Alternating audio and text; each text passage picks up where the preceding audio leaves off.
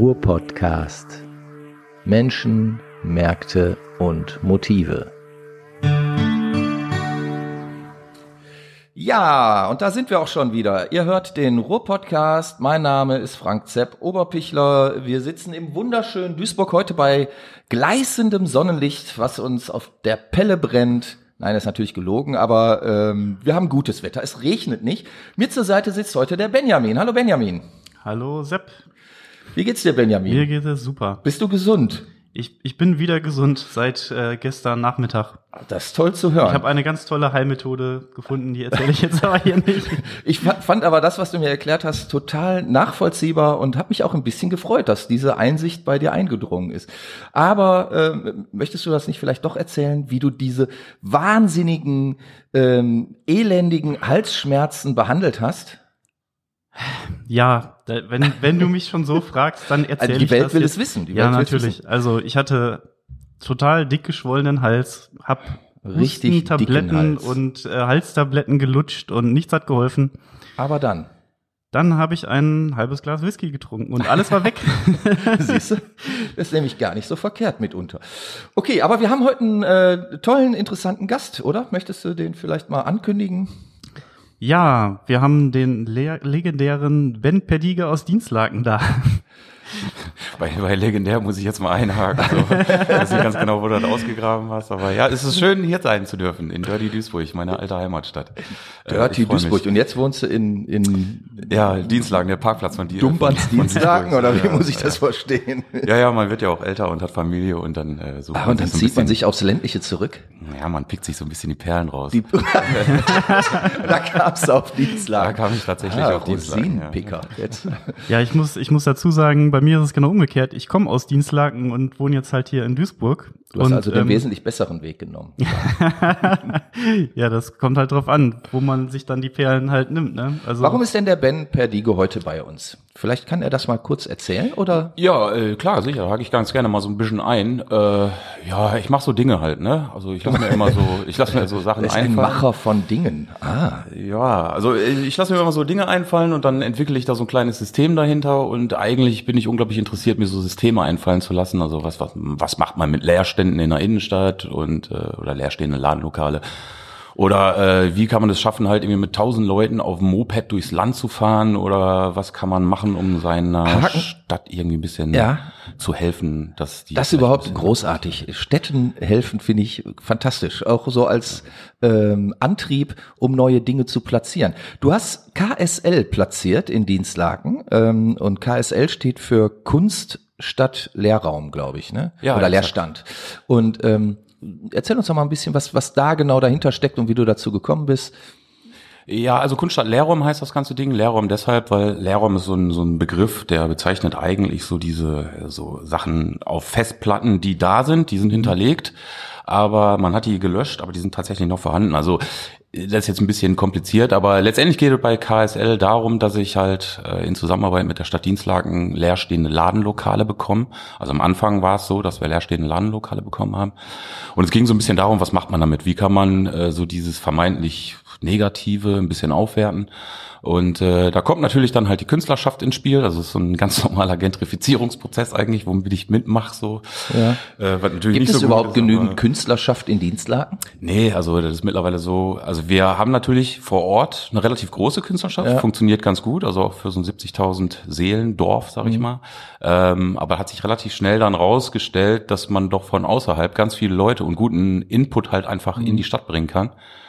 Und äh, dann haben wir halt angefangen, erstmal A im Ruhrgebiet zu grasen, dann Ja. national zu grasen und später dann auch international so einzuladen.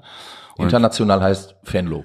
äh, nee, international heißt äh, Südamerika ziemlich viel, also Echt? Peru, Chile, äh, Brasilien, sowas so, die sind sehr, sehr findig und sehr reisefreudig. Das sehr, heißt sehr jetzt Künstler aus Brasilien oder Peru kommen Genau. zu euch nach Dienstlaken und Genau. Haben dann da ein Atelier für eine Zeit oder ähm, wie sieht das aus? Genau so läuft's. Also wir kriegen die, die Möglichkeiten dann halt die Räume zu bespielen Mhm. und dann ist es eigentlich im Kern ganz einfach. Wir haben einen Aktionszeitraum eine Woche bis zehn Tage. Dieses Jahr werden es zehn Tage sein. Mhm.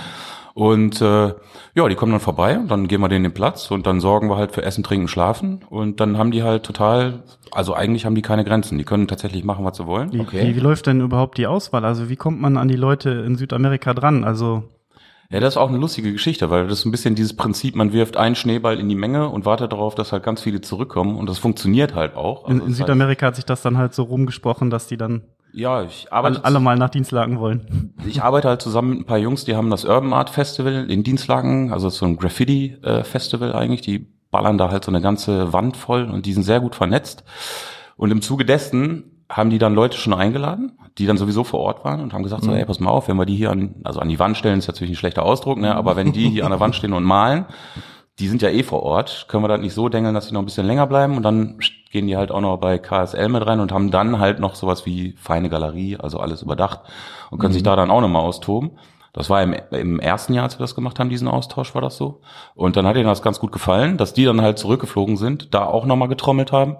Und dann hat sich das so ein bisschen verselbstständigt. Und jetzt kann man halt irgendwie so einen Pool von Künstlern, kann man sich dann halt, ja. Wird das denn irgendwie gesponsert? Weil ich denke mal, wenn jetzt irgendwie 20 Leute aus Peru rüberkommen, das sind ja allein Reisekosten, die deutlich fünfstellig sein werden. Und ähm, dass man die hier irgendwie für lau unterbringen kann und dass die da die eine oder andere Falafel essen können, geschenkt. Aber ähm, ich sag mal, das Problem werden ja wahrscheinlich die Reisekosten sein. Habt ihr da Sponsoring-Möglichkeiten oder wie funktioniert das? Also äh, Reisekosten sind natürlich echt ein riesig großer Posten, Ja. neben Genehmigungen und was weiß ich nicht noch alles, Strom, Wasser, dies, das. Ähm, es ist so, ich äh, wurde immer tatkräftig unterstützt von der Stadt Dienstlagen, also von Okay. der Wirtschaftsförderung. Ich habe da also wirklich eine sehr, sehr nette Dame gehabt, so eine Gönnerin. Ähm, das ist die Frau von der Wirtschaftsförderung gewesen, Svenja Krämer, hallo. Und, äh, Herzlichen Dank, Frau Krämer. Jetzt ja, auch mal genau, an, an herzlichen dieser Dank. Stelle. Die ist jetzt in Essen. Ja, Ach so. Die hat es auch wieder ins Ruhrgebiet geschafft. ähm, und die hat das eigentlich mehr oder weniger möglich gemacht, aus dem Grunde, dass das halt wirtschaftsfördernde Maßnahme ist. Ne? Also die die Lehrstände und die musste was machen quasi und hat sich dann halt was überlegt und dann äh, hatte ich meine Agentur noch und die war ja für Veranstaltungswesen und dann hat die halt angeklopft und habe ich gesagt, ja klar, habe ich in der Schublade, hatte ich tatsächlich in der Schublade dieses Konzept und äh, dann wurde das halt finanziert, größtenteils von Okay. der Stadt Dienstlagen, Cool. von der Wirtschaftsförderung. Und der, der Austausch, war der äh, nur einseitig, dass Leute dann eingeladen wurden oder sind auch Dienstlagener exportiert worden? Ja, das ist ganz lustig, das, äh, also das dann so un, zu verbuchen unter ähm, mal gucken, was passiert. Also die Künstler haben sich dann alle sehr gut verstanden, die waren ja auf engstem Raum halt so mehr oder weniger über sieben Tage, haben sich super gut verstanden. War dann halt auch so, dass die Ortsansässigen natürlich auch den Auswärtigen gezeigt haben, okay, was gibt's denn hier? Und im Zuge dessen haben sich dann halt auch so Freundschaften ergeben, tatsächlich. Und dann hat sich auch irgendwann ein Austausch hat dann halt so begonnen. Also, dass man halt wirklich nach Lanzarote geflogen ist, weil dort jemand saß. Dann sind andere Leute halt nach Chile geflogen, weil da jemand sitzt. Und das ist jetzt so rege. Also, das wurde nicht forciert, aber es hat sich so ergeben.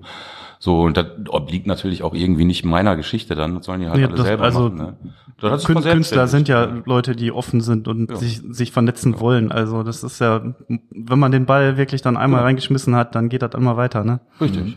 Hat sich daraus eigentlich auch eine Langfristigkeit entwickelt? Also ähm, sind, ich sag mal, Beziehungen zu Künstlern entstanden, die du jetzt immer wieder äh, zu irgendwelchen Veranstaltungen einladen kannst, die immer wieder zu dir kommen? Oder ist das immer nur konzentriert auf die eine Veranstaltung in dem jeweiligen Jahr?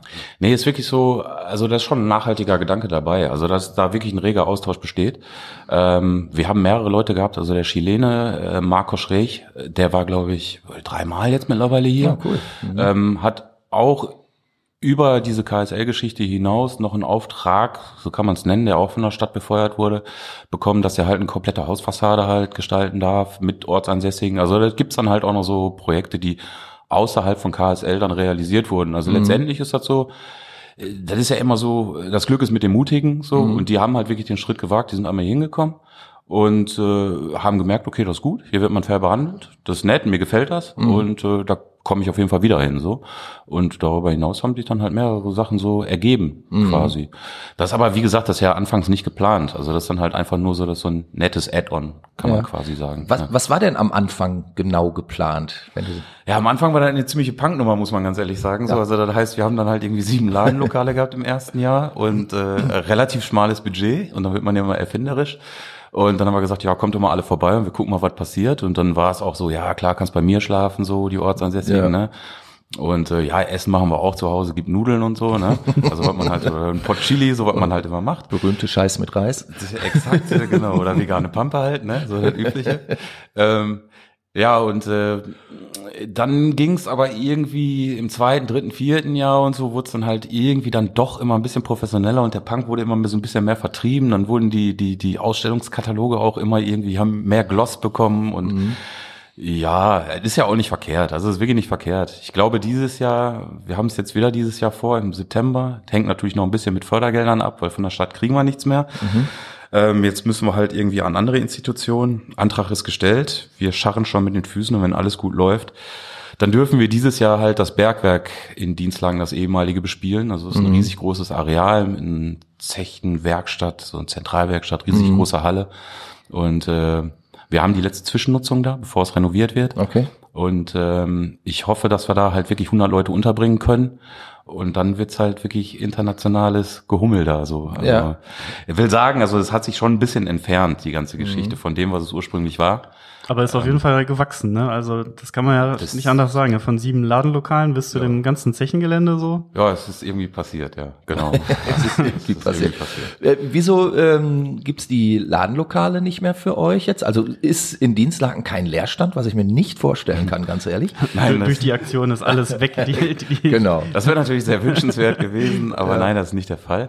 Also der ursprüngliche Gedanke war ja schon, dass die, äh, die auch so die Bürgerschaft hat dann halt reinkommt in diese leerstehenden Ladenlokale. Das hat ja auch immer so einen leichten Abenteuercharakter. Man kommt da rein und das sind dann halt wirklich so schon teilweise abgeranzte Ladenlokale. Mhm. Für so einen Künstler ist das so, da würde ich aber sagen, da unterscheidet man prinzipiell direkt zwei. Also es gibt eine so eine Künstlerschaft, die sagt, ach, Katastrophe, was ist das denn hier? Mhm. Hier stelle ich auf gar keinen Fall aus, das ist kein White Cube.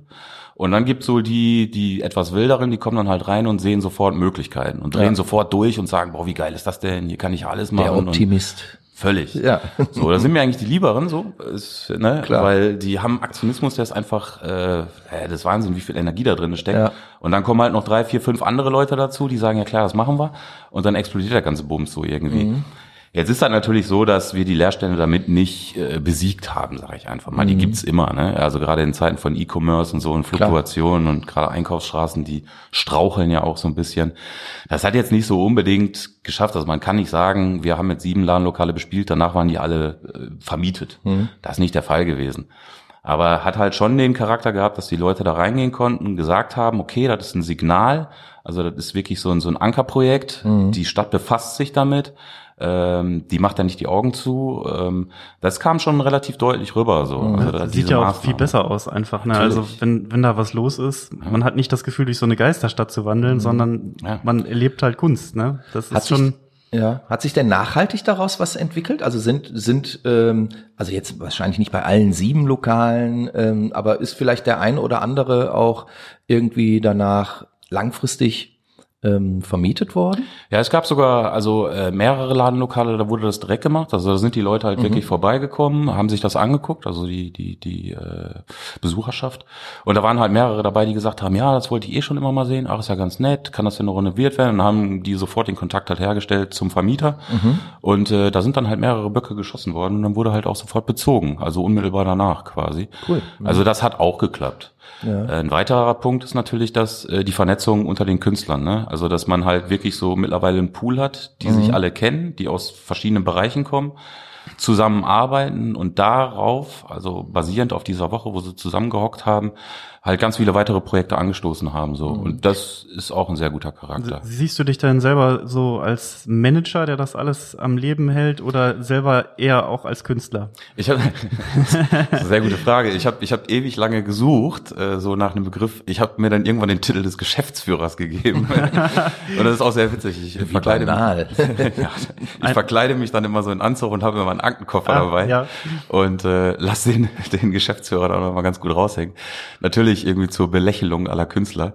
Äh, ist halt so eine Spaßnummer. Ich rutsche da, rutsch da auch in so eine Rolle. Nee, eigentlich sehe ich mich auch als Künstler. Also im Endeffekt ist KSL so meine Leinwand.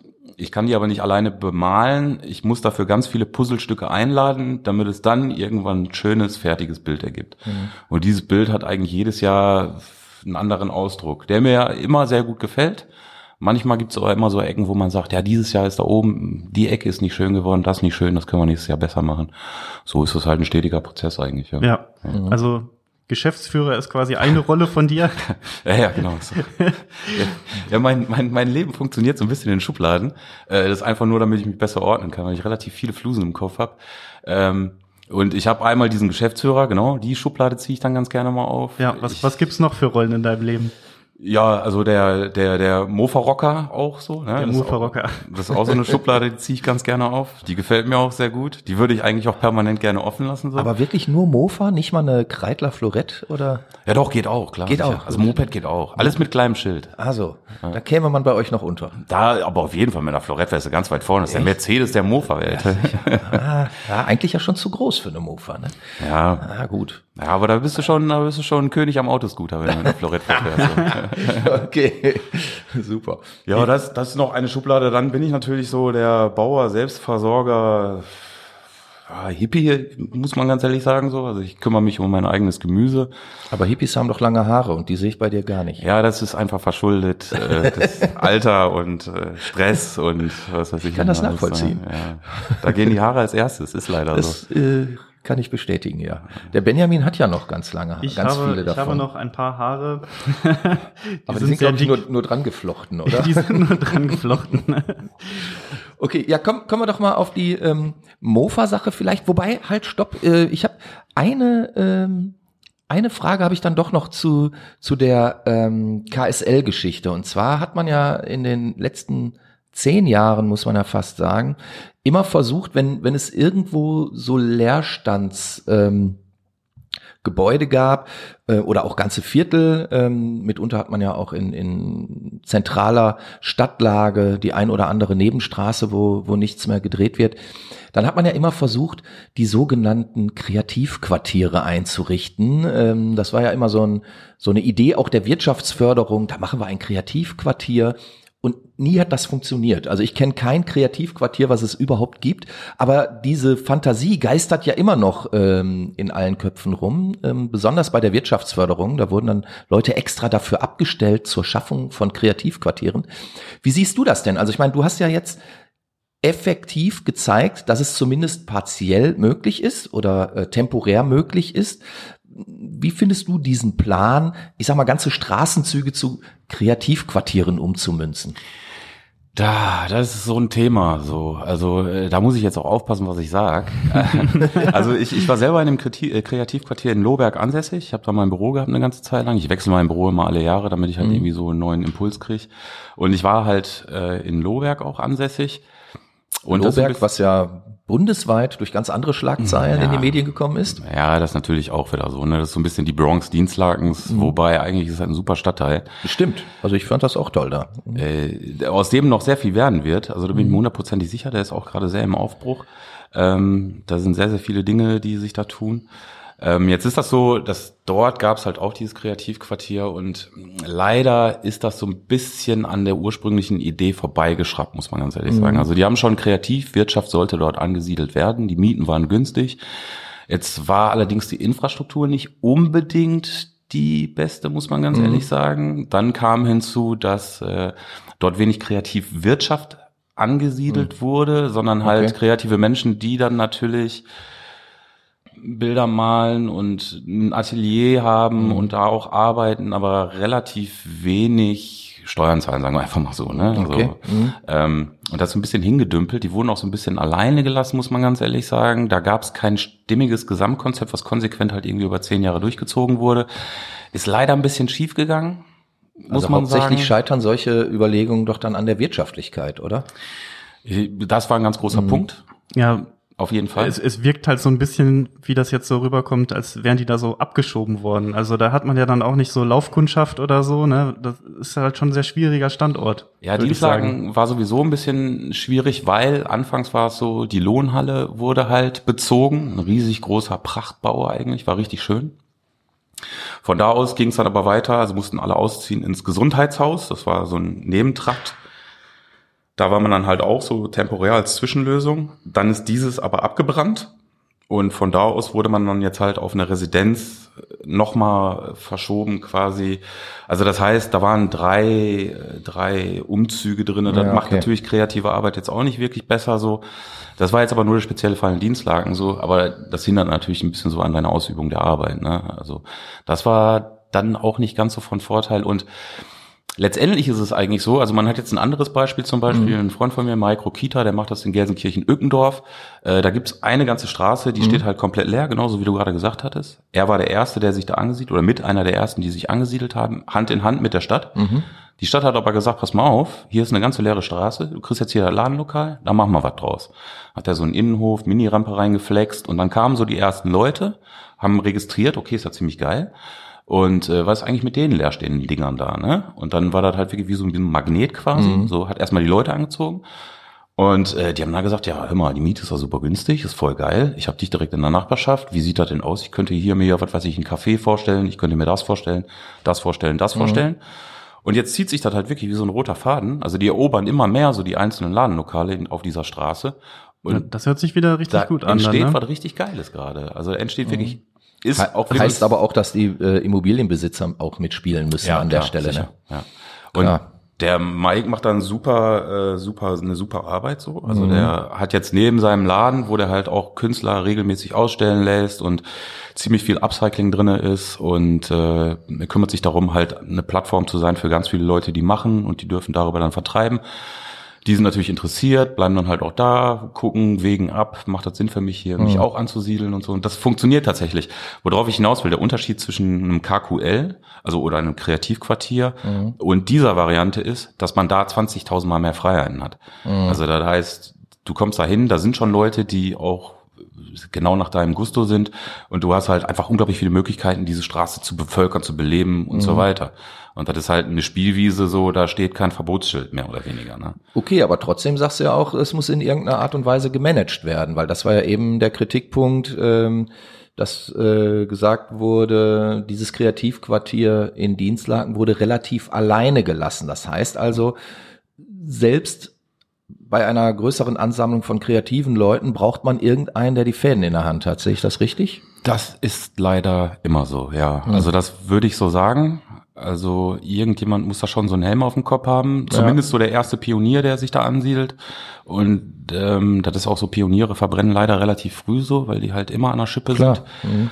Ähm, und da ist halt so, also am Anfang wird das natürlich erstmal auf zwei Schultern ausgetragen, aber die Reise, die wird dann nach und nach immer einfacher, weil die Last von mehreren Leuten abgenommen wird und man hat dann natürlich auch mehr Spaß, wenn man. Ja, wenn es wenn's angelaufen ist. Also ja, genau. wenn nicht, okay. dann ja. versackt halt einfach irgendwie. Aber es braucht halt irgendwann. halt wirklich so den langen Atem von, von einem Initiator, sage ich halt einfach. Ja, und auch von den Institutionen, die müssen ja mitspielen, ne? Exakt. Also wenn, genau wenn da die Stadt, äh, äh, das Ordnungsamt, Gesundheitsamt etc. Ja, pp, ja. wenn die nicht mitspielen, ja. Dann kannst du da Kreativquartier drüber schreiben, so groß und bunt wie du willst, dann wird's nix, ne? muss man ja auch sagen. Exakt, vollkommen richtig. Ja. Okay, Kreativquartier, Punkt. Jo. Kommen wir zu deiner Mofa-Leidenschaft. Ja, gerne, da hätte ich gerne drüber. Die wir eben ja schon kurz angesprochen haben. Ähm, Mofa verbinde ich ja auch äh, als, als Kind der 70er mit ganz großartigen Erinnerungen, wobei ich immer Bonanza-Rad gefahren bin. Ich bin gar, gar nicht Mofa gefahren, ich bin Bonanza-Rad gefahren. Darfst du nicht mitspielen in der Gang? Noch cooler. Ich durfte zwar nicht mitspielen in der Gang, aber als die anderen Jungs dann spitz gekriegt haben, dass ich ja ganz fix Gitarre spielen kann, war ich dann trotzdem in der Gang.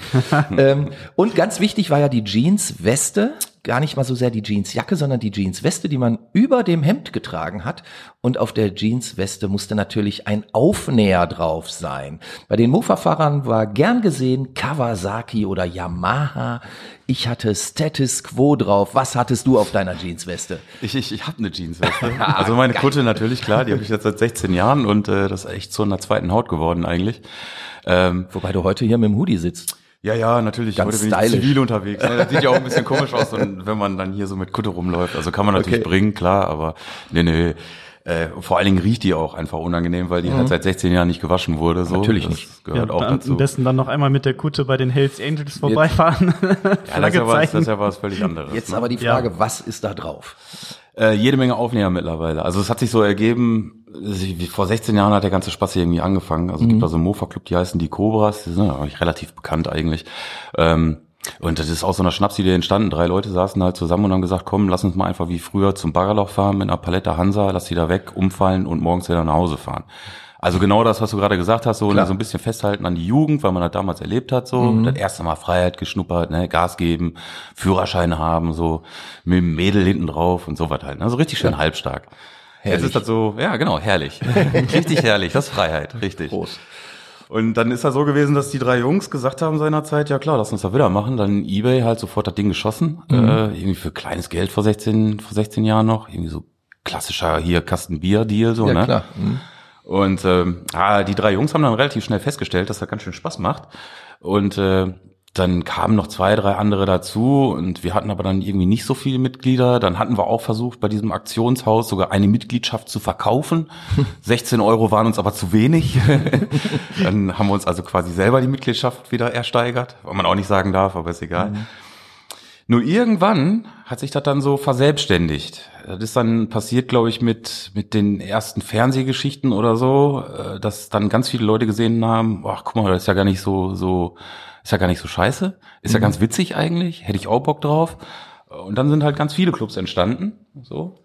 Ähm, bundesweit auch oder ja, bundesweit, ja. Nur also, in eurem Umkreis? Nee, es gibt eine richtige Szene jetzt mittlerweile. Eine also, richtige Mofa-Szene. Ja, also ich würde sagen, das sind bestimmt so 100 Clubs. Da bist so du Head of Mofa.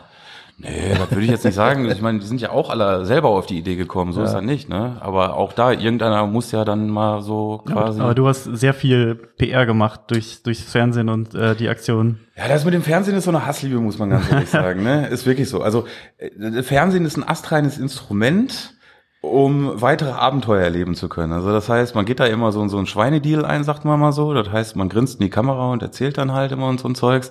Und dann wird man halt auch gezeigt. Und natürlich gewinnt man dann auch Geld. Wir saßen beim Günther Jauch und haben da Glück gehabt, irgendwie 118.000 Euro zu gewinnen. Äh, Wobei man sagen Club. muss, dass du hier beim Podcast jetzt gar nichts gewinnst. Du hast einen Kaffee für Lulu gekriegt. Ja, das war, das Gleich gibt's vielleicht noch ein Wasser. Ja, das war hervorragend. aber dann ist auch gut. Nee, aber das mache ich auch gerne. Das mit dem Fernsehen ist so eine andere Geschichte. Okay. Nein, aber es war immer so, dass, also dann hat man gesagt, ja klar, sicher, aber dann lass uns mal irgendwie zusehen, dass wir mit dem dann auch noch was erleben können, so, ne? Mhm. Das, man, packen halt Fernsehen ein, können die ja nicht möglich machen, auf den Nürburgring zu fahren zum Beispiel, dass man da mal irgendwie mit dem Moped drüber bügeln kann, mhm. was passiert ist. Oder wir wollten unbedingt mal mit dem, mit dem Mofa irgendwie nach Mallorca, so, ne? Mhm. Dafür braucht man aber natürlich ein paar Pinunsen, so. Und ja, die kann man natürlich dann halt da bekommen. Mhm. Und dann ist der Traum auf einmal realisierbar. Ja, und so ganz viele andere Geschichten. Das wird jetzt auch total abstrus, aber nochmal zurück auf die Kutte eigentlich. Was für Aufnäher sind da drauf? Das war ja die ursprüngliche Frage. Genau. Ähm, für jedes Abenteuer gibt's dann halt auch einen Aufnäher, so, ne? Okay. Also wie, wie bei den Pfadfindern. Wie bei den Pfadfindern, genau, richtig. ja. So, dann steht da halt Mallorca oder Nürburgring und so, die sammelt man dann halt. Dann trifft man auch noch andere Clubs, die haben auch alle Aufnäher. Man versteht sich sehr gut, tauscht die aus, ballert die auf die Kutte und dann zeichnet sich halt irgendwann mal so ab, dass dieses Ding halt eigentlich so 16 Jahre repräsentiert, so, ne, und dann ist das irgendwie, die hängt auch bei mir im Schlafzimmer so schön und dann immer, wenn ich einpenne, gucke ich da drauf. Und das sind halt unglaublich viele Stories, die ich übrigens jetzt gerade zu einem Buch zusammenfasse, was man Ende des Jahres hoffentlich dann äh, erstehen kann. Das ist aber interessant. Vielleicht laden wir dich dann Ende des Jahres nochmal ein und du erzählst über deine Mofa-Erlebnisse, die du ja in Form eines Buches dann demnächst präsentieren ja, genau. wirst. Ja. Sehr gut. Das war der Werbeblock, meine Damen und Herren. Es tut mir leid, aber das muss ich halt. Werbeblock in Spiel. Werbeblock. Aber wenn wir jetzt bei der Werbung schon mal sind, dann können wir auch direkt sagen, du bist auch Musiker, du, du spielst in einer Band. Ja, genau, richtig. Und ihr, ihr schreibt äh, Texte, ihr macht, ihr macht lustigen Rock mit mit Texten übers Mofa fahren, oder? Ja, Rock ist so. Ja, so, ja, so, so ein komisches Zeug irgendwie. Ja, genau, komisches Zeug. Also da, da habe ich noch keine richtige Schublade für gefunden. So andere Denkst Leute du in Schubladen? Äh, nee, eigentlich weigere ich mich da. Deswegen mache ich auch solche Musik, weil die in keine Schublade passt. Ach so. Also ich nenne das halt immer so Auto, Aber du willst Auto, Autoscooter Sound. Packen. Ja, das ist halt so Synthi-Zeugs, 80er. Das ist nur, damit man drüber reden kann. Ja. Also, Aber komisches Zeug ist doch auch ganz gut, oder? Ich habe ich hab das große Problem, dass ich halt, äh, ich, ich kann eigentlich kein Instrument spielen. Ich kann so dilettantisch ein bisschen Gitarre klimpern, aber das ist eigentlich ist das nicht der Rede wert, das reicht nicht für eine Band. Ähm, noch nicht mal fürs Lagerfeuer eigentlich. Das heißt, ich brauche immer andere Menschen, die mir dann halt so die Möglichkeit ergeben, den Sound zu machen und ich komme dann halt drüber. Mit Texten kann ich scheinbar wohl ganz gut, mhm. die Texte dann darüber zu legen und dann ergibt sich halt was. Dieses Projekt, was jetzt gerade hier, Achtung wieder Werbeblock, mhm. gerade läuft, heißt halt Krümmer und ich mache halt Mofa-Musik. So, so habe ich das getauft, ja, Mofa-Musik. Krümmer ist natürlich ziemlich großartig. Ja, so halbstarkes Zeug halt, ne? Ja. Aber es geht hauptsächlich dann thematisch. Wir um hatten in Duisburg mal, das wird dich jetzt wirklich interessieren. Wir hatten mal in Duisburg eine Band, eine wirklich fantastische Band, die Jammerlappen. Ja. Und die hatten einen ganz großen Hit, der hieß Mofa fahren. Ja, Mann, warum kenne ich den nicht? Ja, das ist wahrscheinlich vor deiner Zeit gewesen. Also Verflucht. Schon, schon ein paar Jahre her. Also die hätten dir wirklich äh, sehr, sehr gefallen. Äh, schönen Gruß an Olli Mielke und die ganzen Jungs und Mädels, die ja da auch mitgespielt haben.